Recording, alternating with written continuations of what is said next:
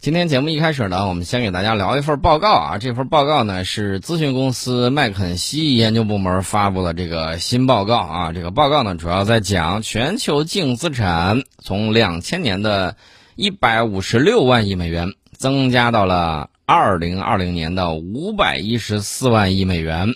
哎，它其中点了一个重点啊，就是说中国占了增长额的近三分之一，超过美国跃居全球财富的这个榜首。这个呢，都是中国人民辛辛苦苦啊，这个赚来的。这个大家也都看到了我们的一种发展，不光是辛苦啊，既有脑力劳动，也有体力劳动，向我们这个全体劳动人民致以最真诚的这种致敬。另外一方面呢，大家也注意啊，不要被别人捧杀。为什么呢？因为他这个意思很明确，你看，就他挣钱了，我们挣的都少，然后。呃，他现在是不是可以承担更多的责任？云云啊，大家一定要注意啊，别被别人捧杀。我们比着世界第一，还有很多方面需要进行这个不断的努力。比如说，像海军，我们就是在补欠账，这个大家都知道啊。你别看现在下饺子下了那么多，历史上你欠的太多了。你要说从什么时候开始欠？我觉得从那个郑和下西洋之后。不再下西洋，就可以开始从那个时候补起了。真的，你要回到历史与光荣梦想的这种顶峰的时候，不好意思，你得把这个过去咱们在世界史上的这个位置啊，这个你跟现在做一下对比的时候，你会发现，这个当咱们这个闭上眼睛的时候，人家在发展的已经很快了啊。这个几十年的这个功夫，虽然说走过了。西方发达国家几百年走的工业化的这个路子，不可谓不勤劳，不可谓不勤奋。但是呢，你依然会看到，我们并不是每一项都是世界第一，对不对？这个里面呢，就要明白差距啊。中国人呢比较谦虚，一般情况下都是，这个三人行必有我师焉啊，择其善者而从之，其不善者而改之啊。见到别人的这个优点呢，要善于学习。而且呢，我们要善于这个融合，善于创新，善于创造一个新世界，善于建设一个新世界啊，这个很关键。这个麦肯锡全球研究院呢，对占据了全球这个收入百分之六十以上的十个国家的资产负债呀，展开了一个调查。这个研究显示，中国的财富从两千年的七万亿美元，飙升到了一百二十万亿美元，加速了中国经济的崛起。美国的资产净值呢，在此间翻了一倍多，达到九十万亿美元。那么这个报告里面呢，就讲在中美这两个世界最大的经济体中，超过三分之二的财富呢，由最富有的百分之十的家庭持有，而且他们占据的这个财富比例呢不断上升。然后这个麦卡锡的这个计算是全球资产净值的百分之六十八。储存在房地产之中，其余呢是基础设施、机械和设备，以及知识产权和专利等所谓的无形资产。金融资产呢不计入全球财富计算之中，因为他们实际上被负债抵消了啊。这是麦肯锡讲了这个一系列的这个东西啊，呃，当然了，他这个讲出了理想的解决方案啊，怎么样全球财富持续繁荣？他说，让世界财富进行更有生产力的投资，从而呢扩大全球的 GDP。那么这个里头呢，其实就引发出了一个问题，就是大家如何共同的促进经济贸易的这种发展。我们也看到啊，中美两国元首现在呢正在进行这个视频会议啊，这个大家也都看到了。呃，大家呢非常关注这次中美元首的这个视频啊会议，然后呢想了解一下后续还会有哪些的这个东西，我觉得大家可以关注一下。这是相关的这个报告。我顺便说一下啊，美国的有一份最新的报告讲，二零二零年至二零一二一学年，中国在美留学生数量下降了百分之十四点八。美国人应该好好反省一下，怎么会出现这种情况？搞了一些乱七八糟的事情，比如说啊，这个说中国人到美国去学莎士比亚就行了啊，不要学这个理工科。一句话道明了这个真谛啊，到底是什么是改变世界的这种力量？当然是科学技术知识啊，并不是说这个社会科学知识就不重要。美国人自己也搞得很清楚嘛啊，让你来学这些什么，文化呀、艺术啊、文学啊等等等等这些东西。这个东西要讲文化的话，我觉得我们还可以好好给你讲上几天几夜不带重样的。我们不说这个，关键问题啊，就在于如何去改造我们的这个世界。那么，美国总统呢正式签署了两党基础设施的建设法案。美国人也很清楚，搞基建这个东西呢，一个是能够拉动就业，另外一方面呢可以拉动投资。除此之外呢，还可以促进国家的这种发展。美国总统拜登呢在当地时间十一月十五号正式签署了两党基础设施建设法案。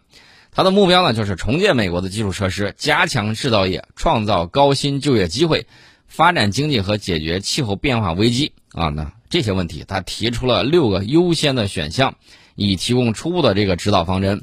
美国人聪明人还是比较多的啊，这个大家也要注意。他们现在意识到问题了，问题是什么呢？就是当年自己这个钱挣够了，觉得自己武力超群了，又有这个美元的霸权了。他要干的事儿就是玩金融来钱不比玩制造业来的快，只要我的武力值够啊，我就可以把钱投给你们，让你们干活来给我生产这个各种各样的产品，我拿金融这个收割机来反复收割你们就行了。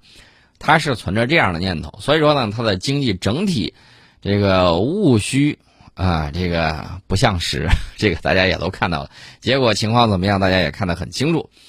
所以说呢，现在这个美国，哎，终于这个懵懂的反省过来劲儿了啊！他认为必须要加快制造业的这个回流。董王弄了好几年，没有弄成，然后税王上来之后，又是博弈了一番啊！这个钱数呢，当然是被砍了七七八八，因为这个钱呢，你从哪儿来呀？这是个大问题。拜登当天呢，还在白宫发表公开讲话，强调两党基础设施建设法案对美国工人、家庭和本土建设的这个重要性。那么这个里头它到底能不能弄成呢？我个人认为我不太看好，因为这个产业链呢，它一旦形成之后，棍棒打不破经济规律。虽然他想了种种的这种方案，想要弄回去，呃，问题是你生产的这个东西要不要在全球市场上进行竞争？如果要竞争的话，按照市场经济的这种规则。你是否能够打赢？如果打不赢的话，那你的这个制造业到最后怎么办呢？还是憋回去了啊？这种可能性会比较大。如果说你不玩这个经济的互通有无，不玩这个啊这个世界贸易市场，那我想问一下，那你怎么玩法？自己闭门造车显然不行了，那不就是换成另外一种闭关锁国吗？你忘了当年大英在一战之后啊，这个债务飙升怎么办呢？他玩了一个。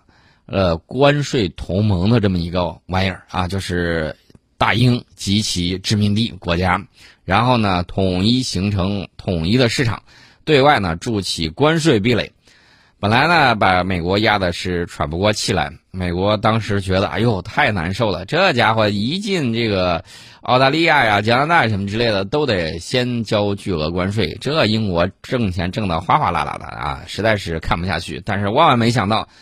德国先受不了了，把德国给逼反了。逼反了之后，这个第二次世界大战呢就打了起来啊！这是当时的这个情况。那大家可能会说，这历史会不会重演呢？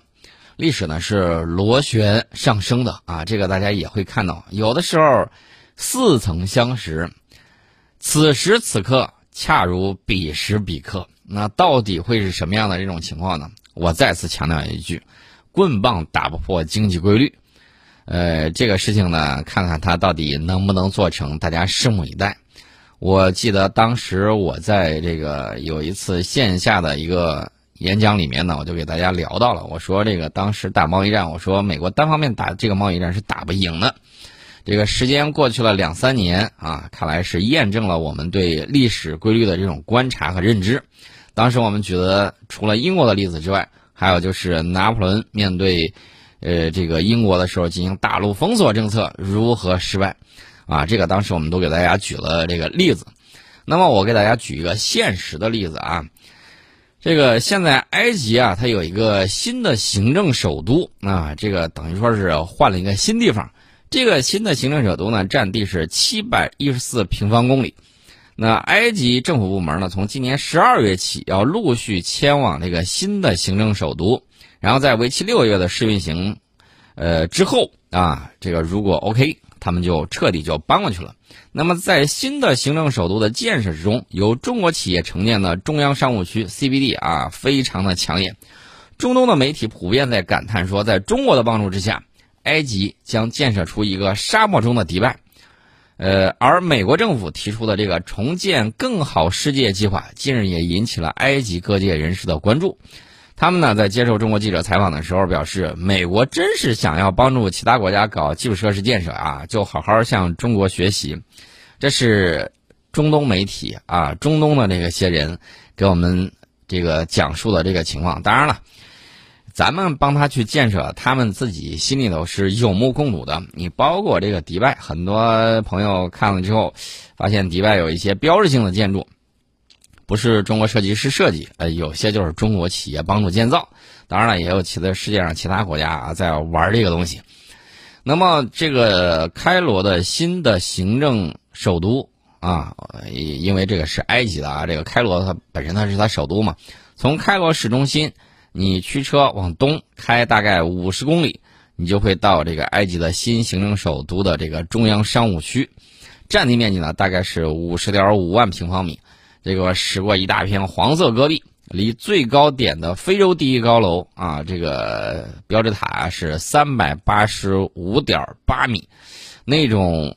视觉冲击感就很强烈。这个地上建筑呢，这个有七十八层的这个高楼，是一个集办公、酒店、商业、观光等功能于一体的复合业态的超高层建筑，由中国建筑股份有限公司埃及分公司承建。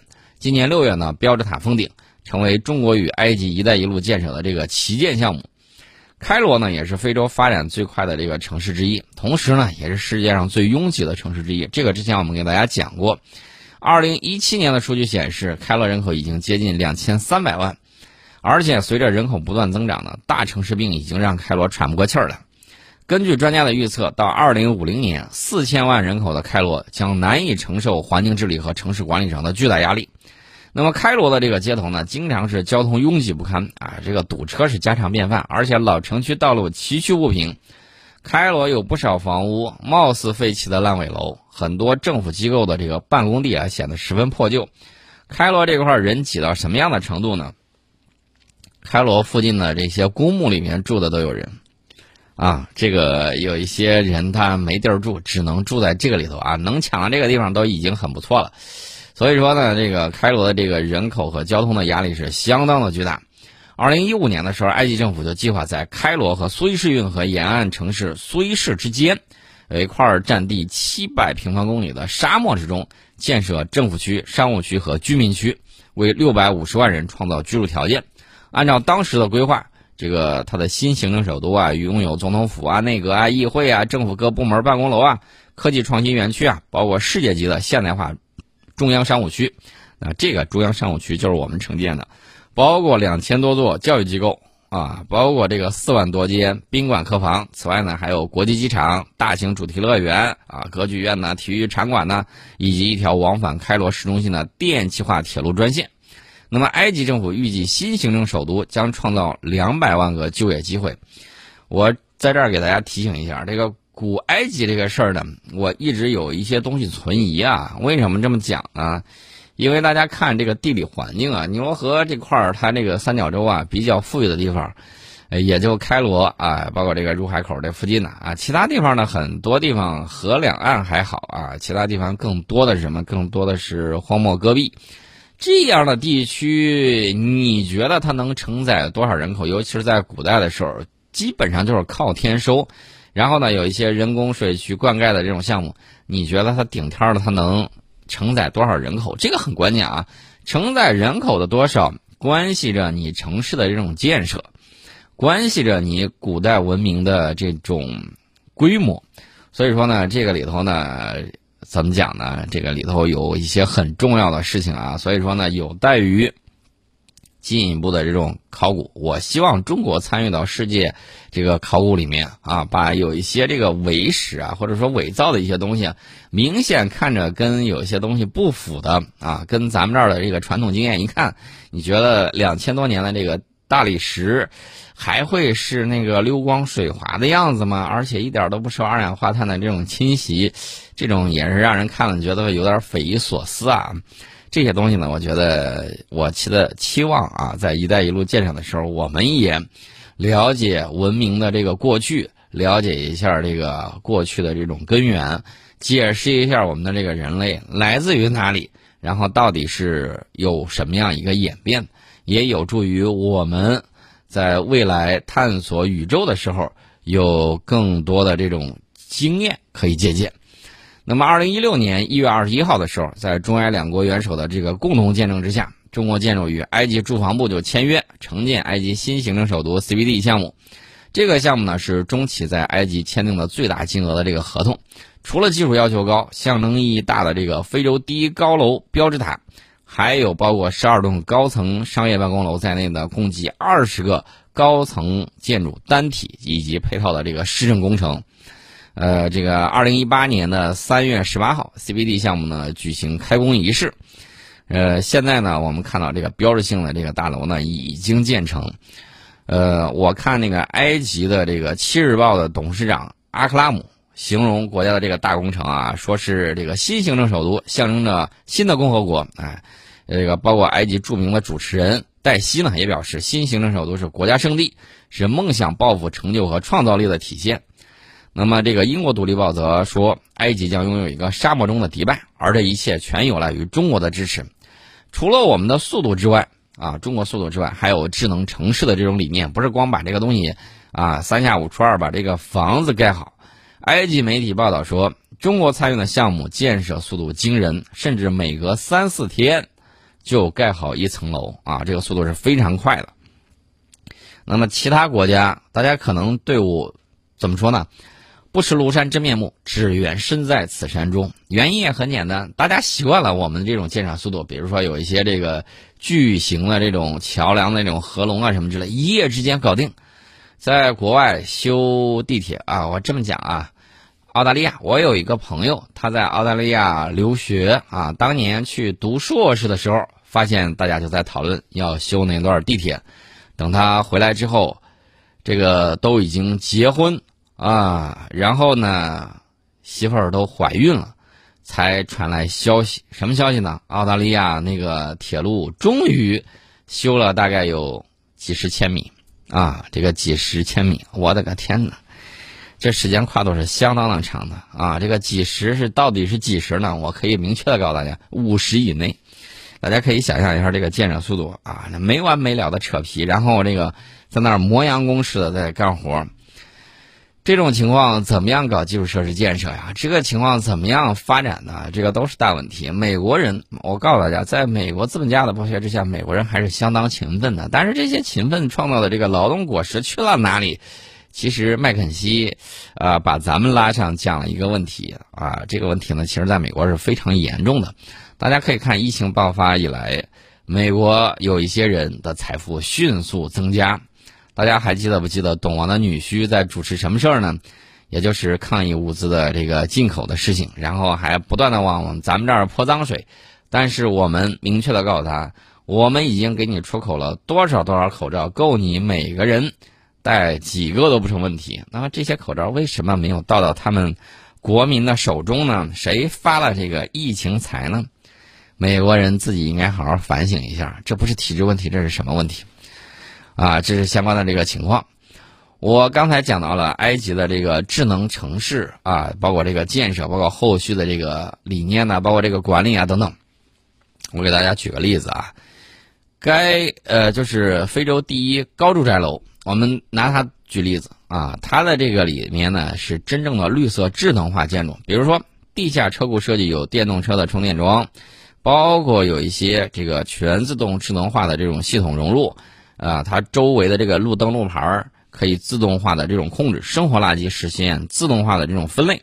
项目呢配备这个智能控制系统，把这个安防啊、火灾报警啊、楼宇控制系统等子系统汇入到中央控制中心进行统一的智能管理。这些呢都会给人们的生活呢带来极大的这种便捷等等等等。啊，还有什么呢？还有这个高层建筑的这个预防火灾啊等等，这些都有。除了这个户内配备常规的烟雾探测器系统之外，给一家一户还配备了这个一氧化碳探测报警器。一旦发生一氧化碳可燃气体的这个泄漏，探测器呢会主动发出这个蜂鸣声提醒住户。同时呢，后端的管理平台也会报警提醒这个安保人员呢实施救援。这些还有很多。那除此之外呢，还有这个绿地呀、治沙呀、调水啊。我们在沙漠化治理，包括南水北调等方面呢，有很多的实践和经验。在日后呢，也会在建设之中给埃及呢更多的这种帮助。这些大家可以看到啊。那么，美国想搞全球基建，肯定是离不开我们的，这个是毫无疑问的。我当然希望大家共赢，而不是希望有些人单方面呢老想玩零和游戏。这种冷战思维，已经是上个世纪花岗岩式坚硬的脑袋。我觉得冷战结束了，就让它留在冷战之中。新时代换一个思路，不然的话你会享受降维打击。